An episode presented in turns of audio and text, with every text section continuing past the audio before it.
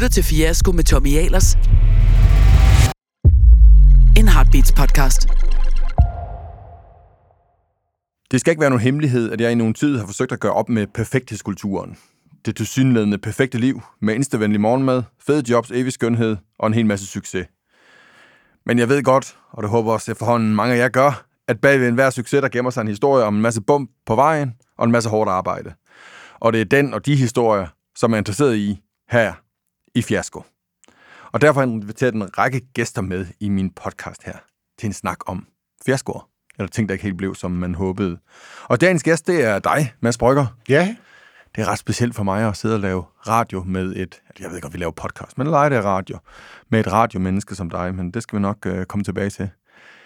Mads, øh, jeg skal bare starte med at sige, at vi er jo lidt... Øh, du, du, er jo også, du er jo iværksætter. det er jeg faktisk, ja. Det er det jo. Altså, det, det er jo ikke så tit kultur. Nu er jeg jo kæreste med Le, og der bliver man også... Altså, det er ikke så tit, vi ser kultur som iværksætteri, men det er jo lige så meget iværksætteri som alt muligt andet. Ikke? Mm. Uanset om du starter teater, eller, eller en radiostation, eller en... Hvad? Et medie. Et nyhedsmedie. Et nyhedsmedie. Ja. Og nu, øh, og nu, nu er det ikke for at udskamme dig her i, i den her podcast, men du er lige lidt forsinket til vores optagelse her. Det, og det er helt fint. Men øh, det har faktisk gavnet din forretning. Fordi øh, for tre måneder siden, der tilbød du mig, om jeg ikke lige ville kigge på frihedsbrevet og så give noget input. Og så sagde du, at jeg skulle sende dig en mail, så kunne jeg få et password og et øh, login. Og så ved jeg godt, at det fedeste, det er jo ikke at give det væk gratis. Det er at få rigtige kunder. Mm. Så, og jeg fik aldrig svaret på den mail. Så da jeg sad og ventede på dig, så tænkte jeg, nu skal jeg lige... Der er nogle sjove artikler derude, som jeg ikke har fået læst, og dem skal jeg læse nu. Så jeg simpelthen oprettet mig og betalt øh, 79 kroner. Ej, tak, Tommy. Men det var så let. Jamen, øh, Så kan du håbe, at jeg bliver ved med det. Jamen, det må det- vi jo se, om du leverer et øh, ordentligt øh, produkt. ja, men altså, nu får du simpelthen favørbehandling, fordi jeg som iværksætter, så behandler jeg jo mine kunder ekstra godt. Jamen, det, det, det tvivler jeg ikke på, men det, det var en... øh, Alt, alt er godt, og jeg har siddet og læst uh, tre artikler. Men uh, Mads, Ja, vi kan altid snakke om, om, om frihedsbrev. Jeg synes, det, øh, jeg synes, det er et fedt initiativ. Respekt Tak. for det. Øhm, og øh, I gør det godt. Sådan lige, hvad jeg kan se. Men jeg skal nok gøre det, jeg lovede, da vi skrev sammen der for tre måneder siden, og bruge lidt tid på det, og så kommer jeg ind og snakker med jer. meget gerne. Du er i hvert fald velkommen til at gå stuegang. Ja, men det vil jeg gerne. Mm. Sådan iværksætterstuegang øh, slash politikerstuegang. Mads, øh, jeg, øh, de folk, jeg inviterer med her, er øh, altid nogen, jeg respekterer, og som jeg synes egentlig har lavet et aftryk og, på verden. Og det synes jeg egentlig, for mig at se, er sådan definitionen af, af succes, ligesom har, har påvirket noget derude. Det kan være i politik, det kan være i erhvervslivet, det kan være kultur, det kan være medier, det kan være hvad som helst. Og det synes du har gjort. Jeg har altid øh, sådan haft en stor respekt for dig. Jeg kan huske første gang, jeg sådan mødte dig, det var faktisk, da vi... Fordi jeg var med til at lave et af de programmer, et af de første programmer på, på 24-7, som jo var lang tid før Løvens Hule, De Seks Hatte, som var iværksætter Præcis. medie i Danmark, som øh, I og tur tage med Anders Kandberg dengang et initiativ øh, til. Og der kan jeg huske, at jeg sagde dengang, at jeg drømte om, at iværksætteri ligesom kunne fylde parken, ligesom, ligesom et eller andet øh, sådan talentprogram med nogen, der ikke rigtig kunne synge, som ikke rigtig skaber så, måske så meget værdi i Danmark, altså, altså X-Factor. Og det synes jeg måske, iværksætteri så senere blev til Løvens Hule, et af de mest sete programmer, og bla bla bla, og så pludselig kunne man også blive minister, fordi man, man, man var iværksætter. Men, men det var, jeg kan huske, vi mødtes første gang dengang, og øh, faktisk derhjemme til en middag, hvor vi fejrede alle dem, der ligesom var med omkring de seks hatte. Det var en sjov aften, så jeg kom nærmere ind på, men øh, jeg har bare altid sådan tænkt, du er sgu, øh, du er sgu sej. Tak. Så øhm, well done. Og der kunne vi selvfølgelig stoppe, men det vi gerne vil i det her program, det er jo sådan lidt at se bag det, der har gjort, at mig og ved jeg, en hel masse andre derude også synes, du er sej og ser op til dig. Og det er jo sikkert også, at der formentlig er nogle ting i din øh, karriere, eller i dit liv i det hele taget, som ikke blev det, du håbede på. Og det er lidt det, jeg definerer som fiaskoer, fordi vi tit har en tendens til at så se det, at tænke på, når Mads Brygger, han har altid vidst, hvad han ville, og der var en helt lige vej hen til at være den Mads Brygger, du er i dag, som, som, som folk ser op til. Og derfor har vi normalt øh, den, øh, hvad skal man sige, regel i de her podcast, at folk ligesom skal give en, en fiasko, som vi så kan tale ud fra, hvad den gjorde, hvordan man agerede, hvordan man kom videre fra den. Og øh, der er jeg meget spændt på, fordi normalt har vi sådan en præ-interview, mm-hmm. hvor vi så finder ud af, hvad er det for en, for en fiasko.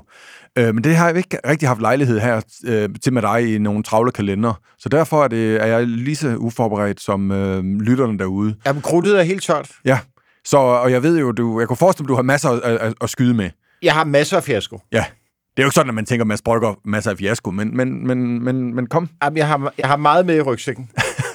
så altså, det, er, jo- det var også spørgsmålet, om, om jeg skal legne øh, en buffet med fiasko op, og så kan du selv ligesom slå ned på det, du tænker er mest interessant.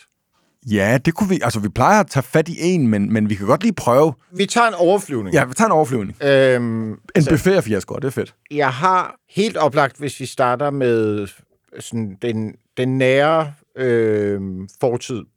Altså, de første fem år af 24-7's levetid, der blev det jo regnet for en eklatant fiasko.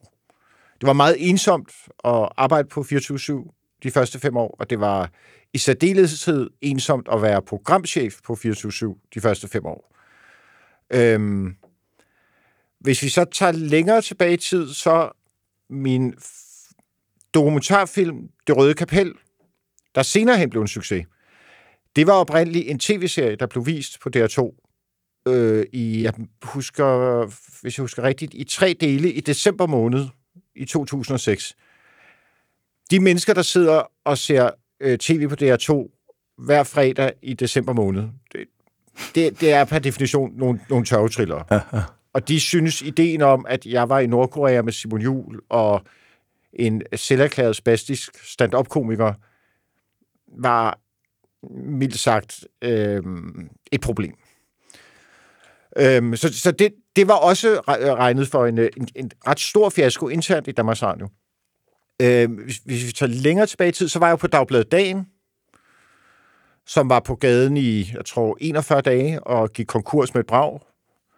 Øhm, folk øh, skreg og grin, især fordi man havde brugt omtrent 17 millioner kroner på at få 3.000 betalende abonnenter. Og hvis vi går endnu længere tilbage, så var jeg med til at starte øh, et magasin til unge mænd med indvandrerbaggrund, der hed Døner, der handlede om kampsport, øh, kamphunde, biler osv., som øh, mildt sagt ikke blev en succes. Og øh, jeg var også med til at lave et meget aparte engelsksproget magasin, der hed Blackbox, hvor ideen var, at, øh, at det var en altså, kollektion af, hvad skal man sige, bespoke øh, blade, øh, som udkom i en altså, sort kasse som, som transportbeholder. Der kunne være alt muligt i denne sorte kasse. Det udkom kun i et eksemplar, og øh, er vel at regne for en fiasko, selvom der var meget interessante journalistiske projekter inde i boksen. Jeg, jeg skrev blandt andet en historie om, at jeg infiltrerede en klovnefestival. Som klovn. Øhm, Og det gjorde du, går jeg ud fra. det, det gjorde jeg. Det gjorde jeg. Jeg var med, øh, med min øh, ven Danny Lund, der var forklædt som meksikansk klovn, klovnen Caramba, til Klovnefestival i øh, Svendborg. Øhm, det, det, det er nogle af de altså, væsentligste fiaskoer, jeg vil slå ned på. Plus er jeg så også er vært for øh, Danmarks Radios første program om internet. Kleinrocks kabinet hed det, opkaldt efter Leonard Kleinrock, der sender verdens første e-mail. Han medvirker faktisk i programmet. Han byder velkommen i hver udsendelse. Så sidder jeg så sammen med udvalgte gæster. Det kunne være øh, Kim Botnia, eller Peter Assenfeldt, eller Kira Eggers, og, og diskutere deres bogmærker med dem. Øhm, det, det, det fungerede ikke, det program. øhm, men man kan sige, om et, altså det, det var det første program om internet. Du har jo ikke kaldt det Al Gore, for det var jo faktisk ham, der opfandt internet, hvis du spørger ham. Det ved jeg godt. Det var det ikke, men... Uh... Nå. Men Så- det, så- første, det første, jeg kommer til at tænke på, Mads, med den her... Over... Jeg ved ikke, var, der, var, der, var det mere i overflyvningen? Jeg synes, vi har, vi har masser at, at, at tage fat i her. Jeg, jeg, altså, jeg kan godt fortsætte, Nej, men... lad, lad, os, lad os bare, fordi der er noget... øh, Og grund til, at de tog min telefon frem og begyndte at google, det var, fordi jeg kunne ikke helt huske, hvordan det her gamle Churchill-citat er omkring succes. Men det er noget i retning af, success consists of going from failure to failure without loss of enthusiasm. Ja, Det er jo meget god, jeg synes jeg faktisk, med det du lige beskriver her, en meget god definition af, af, hvad du måske også, fordi hvis det er noget, du er, så er du i hvert fald entusiastisk omkring de ting, du kaster dig over.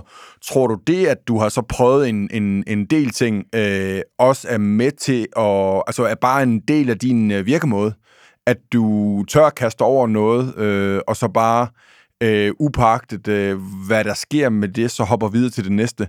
Ikke har en downtid på tre år, hvor du sådan har identitetskrise omkring, kan jeg overhovedet finde ud af noget eller noget? Altså, er, er det, har, er det, har det sådan tidligt været en del af, af dig, at det kunne du godt? Du var ikke bange for et nej, og du skulle bare videre, eller hvad? Jamen, det er selvfølgelig, man kan alle have en, hvad hedder det, sjælens lange nat, hvor mm. man kommer i dyb tvivl om sine egne evner og formåenhed. Øh, det, det har jeg også døjet med fra tid til anden. Men det dejlige ved at arbejde med journalistik, det er, at man ofte har et udkomme. Øh, ja. Man har en deadline, og man sidder tilbage med et slutresultat, en øh, reportage, en portrætartikel, et program. Og hvis man så rammer dagen og, og at præstere eller overpræstere, så får man jo en meget håndgribelig bekræftelse af, at man har ikke mistet den. Det, det er jo rart i forhold til ens øh, selvværd og entusiasme. Ja. Øhm, jamen, så, så har jeg i sådan en, en, en tidlig alder lært nogle, nogle grundlæggende mekanismer omkring hvad der virker og hvad der ikke virker. Øhm, og deriblandt, at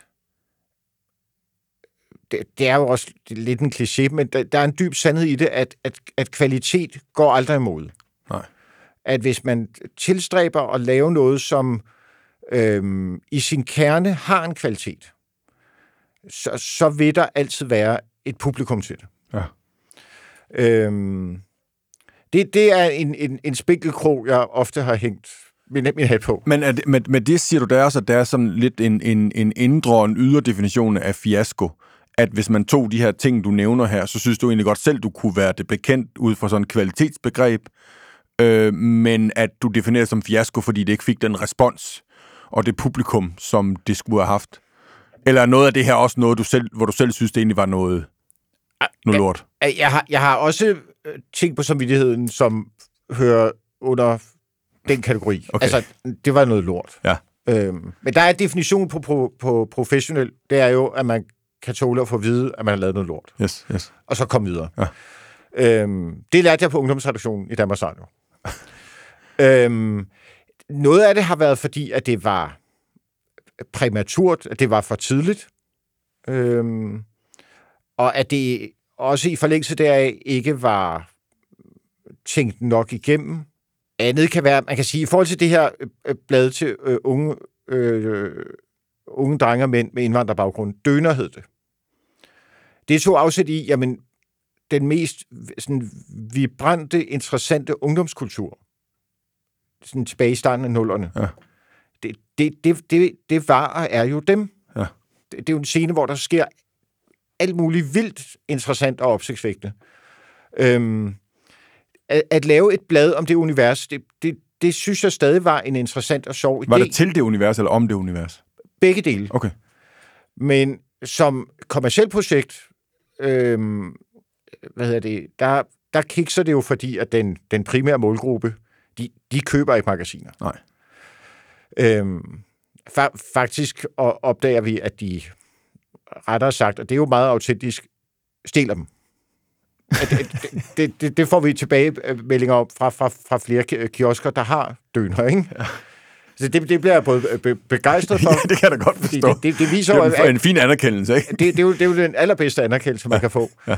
Men, men det, det bliver omvendt ikke noget, vi rigtig slår mønt på. Nej. Øhm, og så var det nok også altså alt for tidligt i forhold til, hvor kulturen er i dag, med øh, altså artister, som knytter sig til det univers i dag.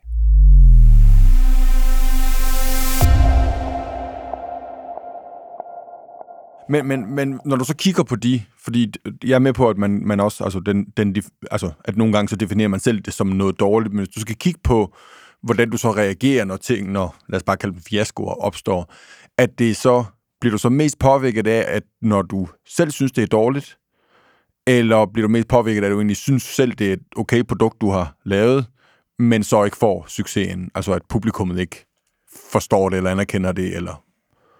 I forhold til Dagbladet Dagen, der oplever jeg, at det, at det starter med nogle vigtige og rigtige idéer og øh, tanker, som er at øh, øh, lave et tidsvarende øh, dagblad, hvor man har skåret alt det overflødige fra.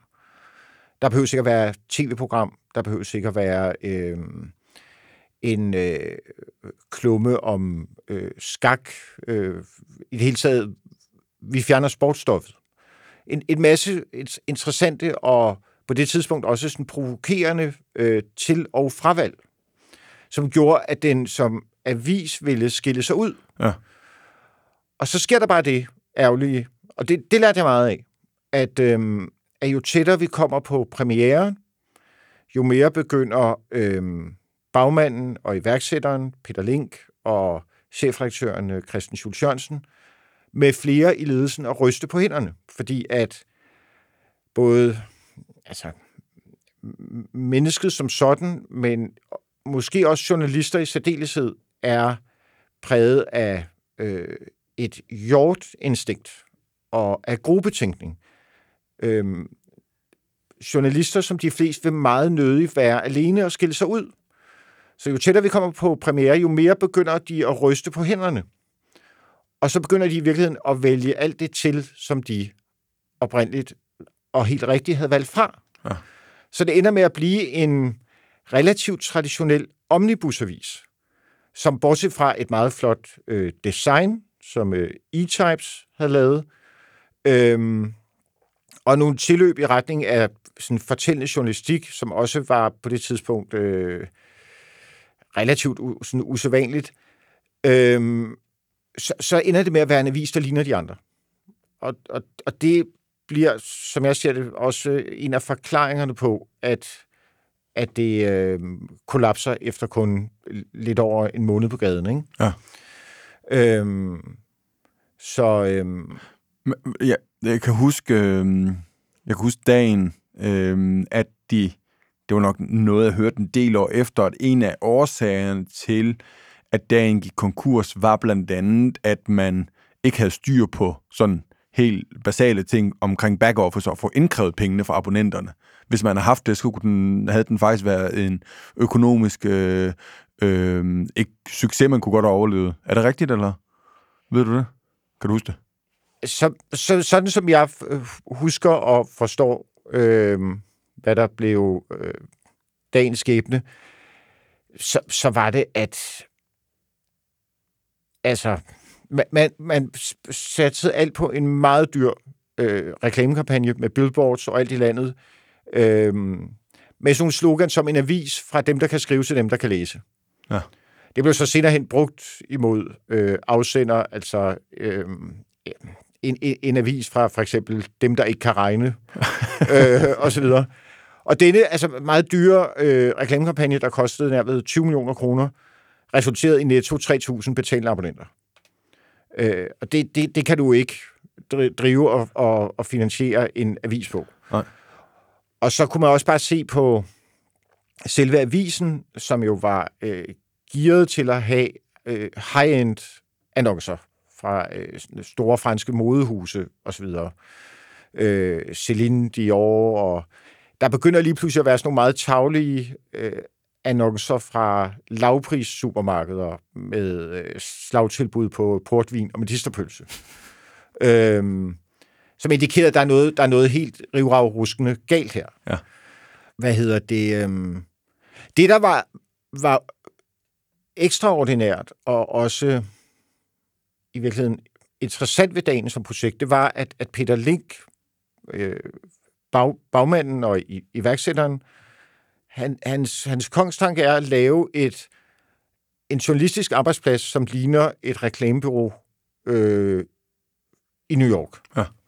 På det tidspunkt, der lignede journalistiske arbejdspladser øh, røv og nøgler. Det var sådan med, at der, der stod øl, ølkasser på gangen, og måske en, en tallerken fra kantinen med noget størknet brun sovs, og gamle gardiner, øh, grå filttæpper og sådan noget. Journalistiske arbejdspladser, som de var flest, det var ikke et sted, man, man ville tage altså, øh, sine venner og sin familie med hen.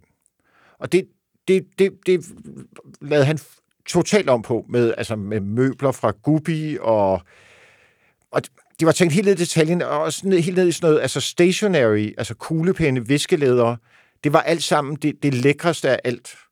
Og når man gik ud i køkkenet, så var der sådan nogle italienske biscottier, sådan de her små mandelkager. Ja, ja. Øh, der var, der var en, øh, en, meget dyr espresso-maskine. Hvis du åbnede køleskabet, var der øl fra Italien. Øhm, som jo var virket enormt forførende på journalisterne. Hvilket måske også var grund til, at der var mange, der fuldstændig mistede deres kritiske øh, tænkning og sans i forhold til deres egen arbejdsplads. Ja. Øhm, fordi jeg oplevede selv, at jeg, jeg ret tidligt i forløbet havde jeg en fornemmelse af, at der var uler i mosen.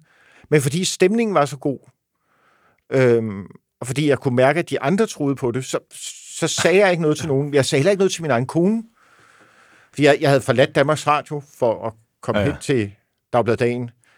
Dengang, på det tidspunkt, der det arbejde i Danmarks Radio, at han en fast stilling der, det, det var... Det var noget. Du, du, Iværksætter var ikke set på samme måde. Hvornår var det her? Det var 2002, ikke? Jo, Tre... det, det, det, det omkring. Ja, så 20 år siden, der var det ikke Altså i dag er du sej, hvis du stopper i Danmarks Radio, og, ja, ja, ja. og som, som læge her starter Heartbeats eller et eller andet. Ikke? Ja. Dengang der var du lidt... Altså... Ja, men dengang der kunne du gå ned i, i banken og låne et hus, hvis du var fastansat i Danmarks Radio. Ja, ja klart. Øh, uden problemer. Ja. Kan du stadigvæk? Tror du mm, øh, det, det, det kunne jeg godt være lidt i tvivl om. Okay. Øhm... Men, men, men, men, men det der med at blive ved, altså jeg oplever nogle gange, at, at, at jeg bliver spurgt om, hvorfor, altså da jeg så starter tredje virksomhed, fordi der havde jeg solgt en og havde penge og sådan ting, hvorfor bliver du ligesom ved? Øh, fordi der er en eller anden forståelse af, at nu har du jo opnået noget, fordi jeg havde fået penge, der var sat ind på en bog, og så kan jeg jo godt leve af dem. Men der er tit forklaret til folk, at det var jo ikke på grund af pengene, jeg gjorde det. Og i og med, at det ikke var på grund af pengene, så var det jo ikke nok, at jeg tjente penge på det tidligere. Det var fordi ønsket om at skabe noget. Hvis du nu havde, altså, jeg, jeg, altså 24 var en bravende succes i forhold til det, I fik udrettet. Hvis du nu havde tjent, hvis det var en kommersiel succes, som du havde været medstifter og havde haft 25 procent af og solgt den til, øh, til Berlinger eller nogen andre, ja, let's not go there. Men, men, men tror du så også, altså vil, vil det på en eller anden måde have, have lagt en dæmper på, at du så i en alder nu af 49 vil sige, at nu skulle også fungere til at slappe af, eller at, at, er der sådan en grundlæggende ting hos dig at bare blive ved? Det, det er ikke spørgsmål om penge betyder noget, det er bare spørgsmål om, hvis man kunne bokse, hvis man kunne banke sin succes, ja. vil du så stoppe? Nej, det vil jeg ikke. Nej.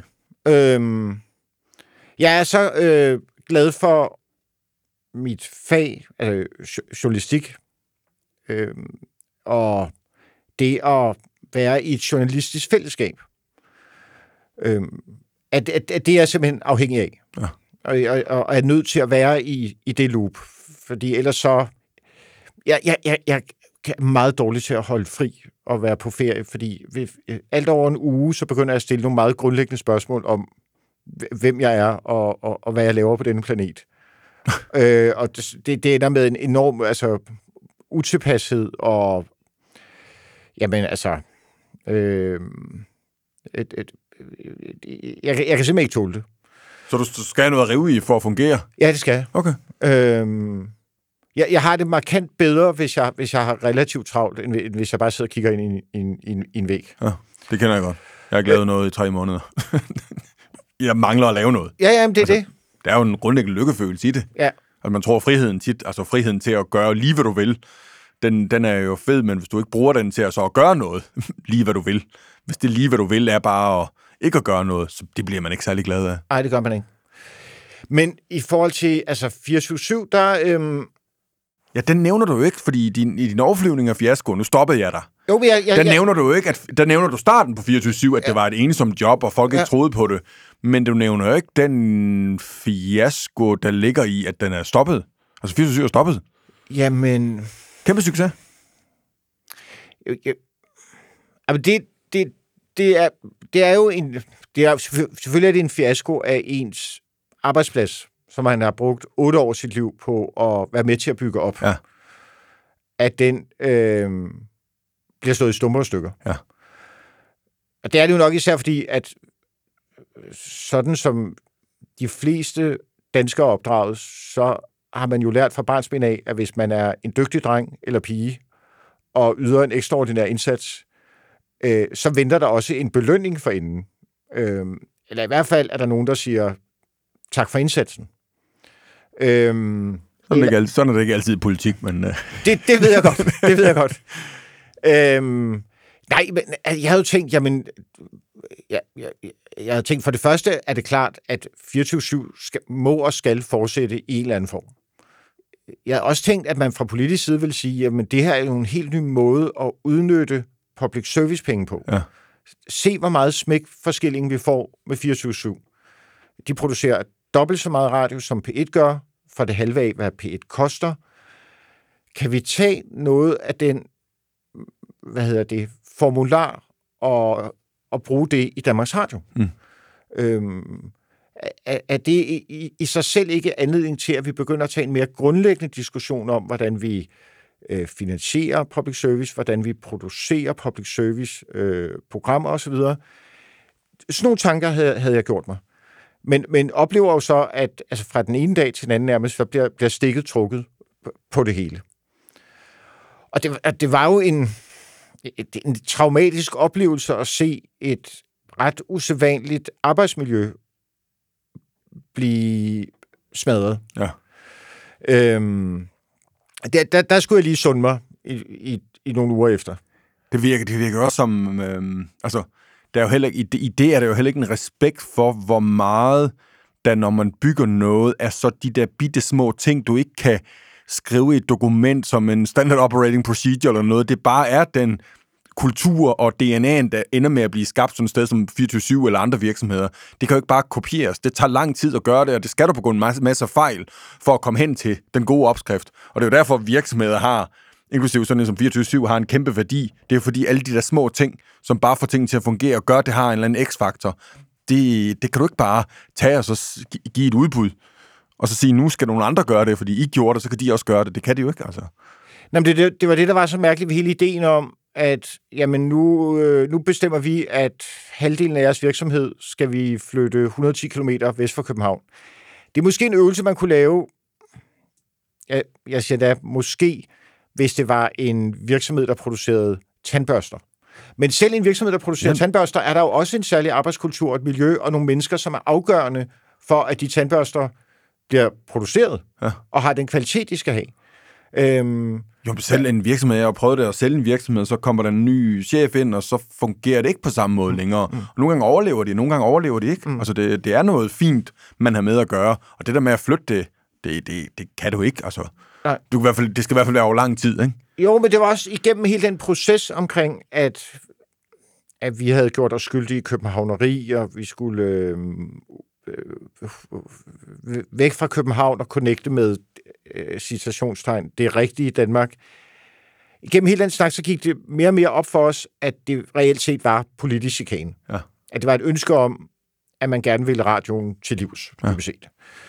Øhm, som jo når man har, har erkendt det til fulde, jo er en, øh, mildt sagt, øh, ubehagelig øh, oplevelse. Men du ser ikke det som, fordi det der så sker nu, øh, altså I bød jo så ikke på, var det en fiasko, sådan set tilbage nu, at I ikke bød på det, der så blev så Radio Loud?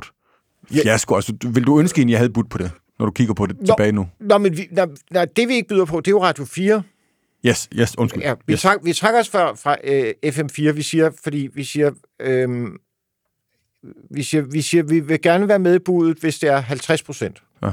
der skal udflyttes. Så siger Christiansborg 60 procent.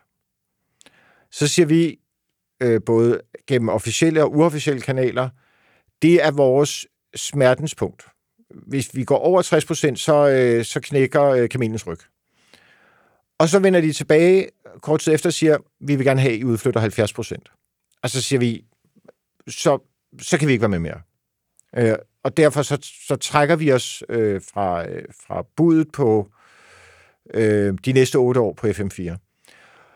Som en redningskrans så til øh, radioen, fordi det går op for Christiansborg, at nu, nu lukker en meget, meget populær og faktisk også folkeligt forankret radio.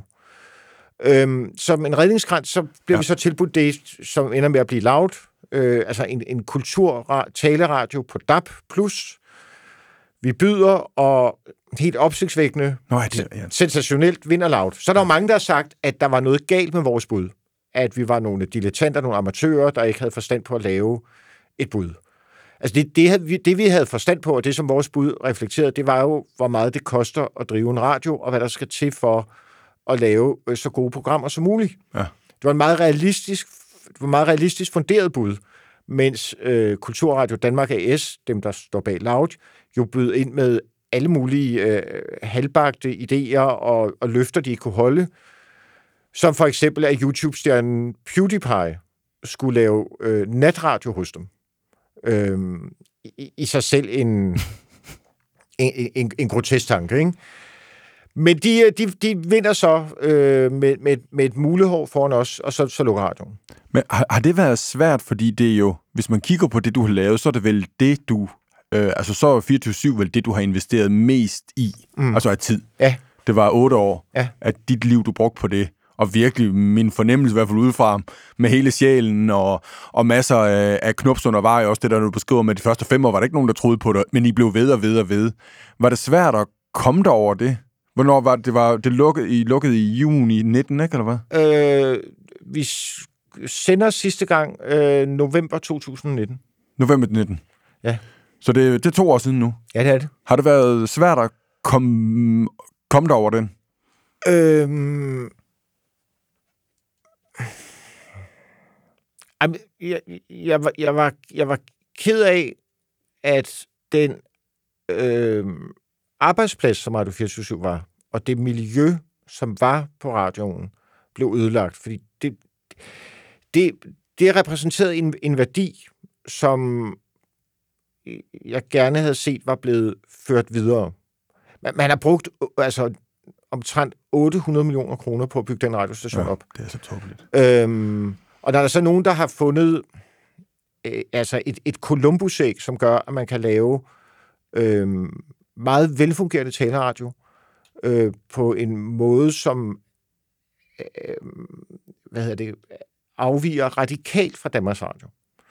Som virker og som er populært. Øh, så er det bare synd, at det, det bliver hældt ud med badevandet. Øhm, øh, da vi stopper, der var både jeg selv og Michael Bertelsen, min kollega, vi, vi var sådan set i gang med at fyre os selv. At hvis vi var fortsat, så, så ville vi øh, først gået på halvtid, og til sidst afviklet os selv. Fordi man, man, skal ikke, man skal ikke sidde fast for længe som programchef eller kanalchef. Det, det er vigtigt, at der kommer at der, der er noget altså gennemstrømning i ledelsen, ikke? Øhm, så jeg, jeg var sådan set indstillet på, at jeg også skulle, skulle videre, men jeg var virkelig... Men det var trods alt udefra, at du, der stadigvæk kunne kigge på noget, du Ja. havde skabt, som stadigvæk bestod. Ja.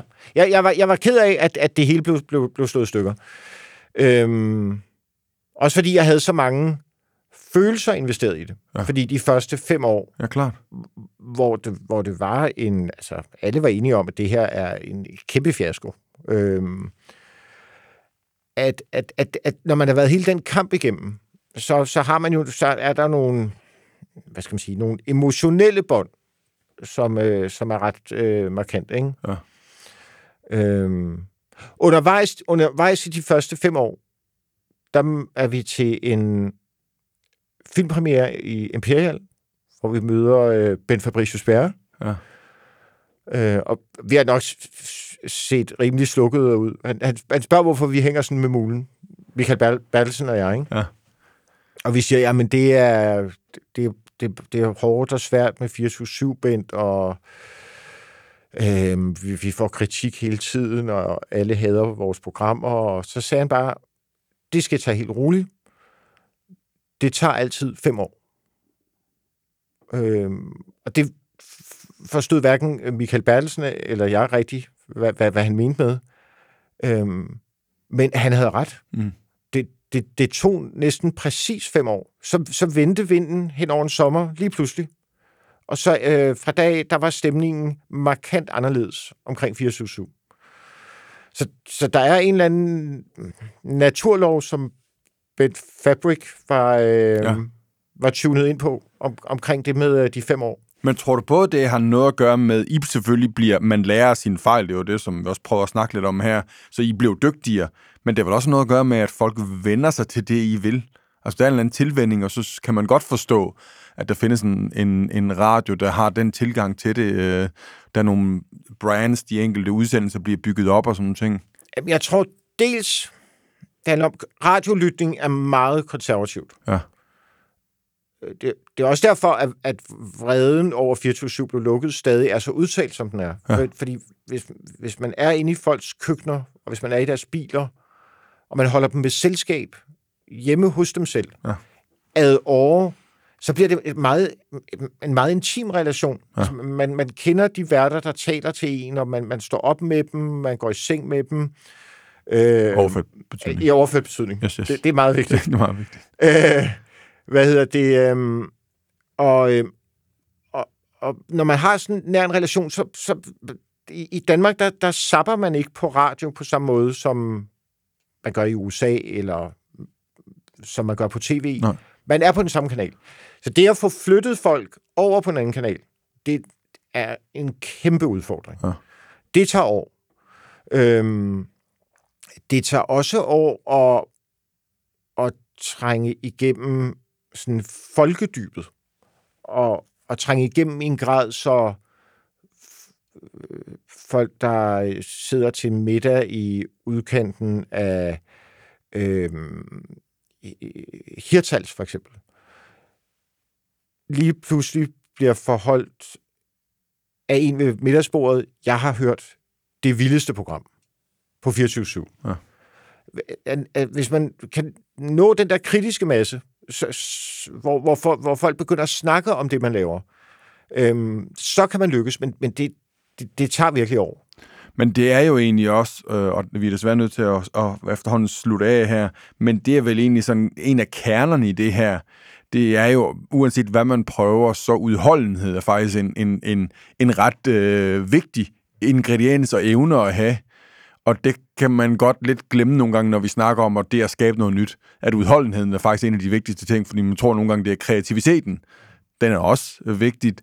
Eller det er øh, nogle, nogle penge, eller noget umiddelbart øh, øh, succes. Men den der med at blive ved, og ved, og ved, og ved. Og det gjorde I med 24 Tak for det. Og det gør du også som, som menneske, og det synes jeg er super inspirerende. Så jeg håber, du bliver ved, og frihedsbrevet ligesom kan, kan noget. En hel masse, som jeg mener, vi har brug for. Tak, Tommy. En fornøjelse at dig med. Mads. Det var sjovt. Yes. Ja. Tak for det. Skulle det være en anden gang? Jamen, det gør det. Og jeg, og jeg kommer jo til stuegang, så har vi aftalt Det glæder mig til. på frihedsbrevet. Jeg er jo ikke journalist, men jeg er en... Nej, men du er superbruger, tænker jeg. Ja, nu er jeg. Ja, Ja, vent og se. Du kan selvfølgelig logge ind og se, hvor meget jeg læser og sådan ting. Jamen, det holder jeg øje med. Ja, det ved jeg. det er jo noget min tid til. Så nede på brugerniveau. Nå, tusind tak, Mads. Selv tak.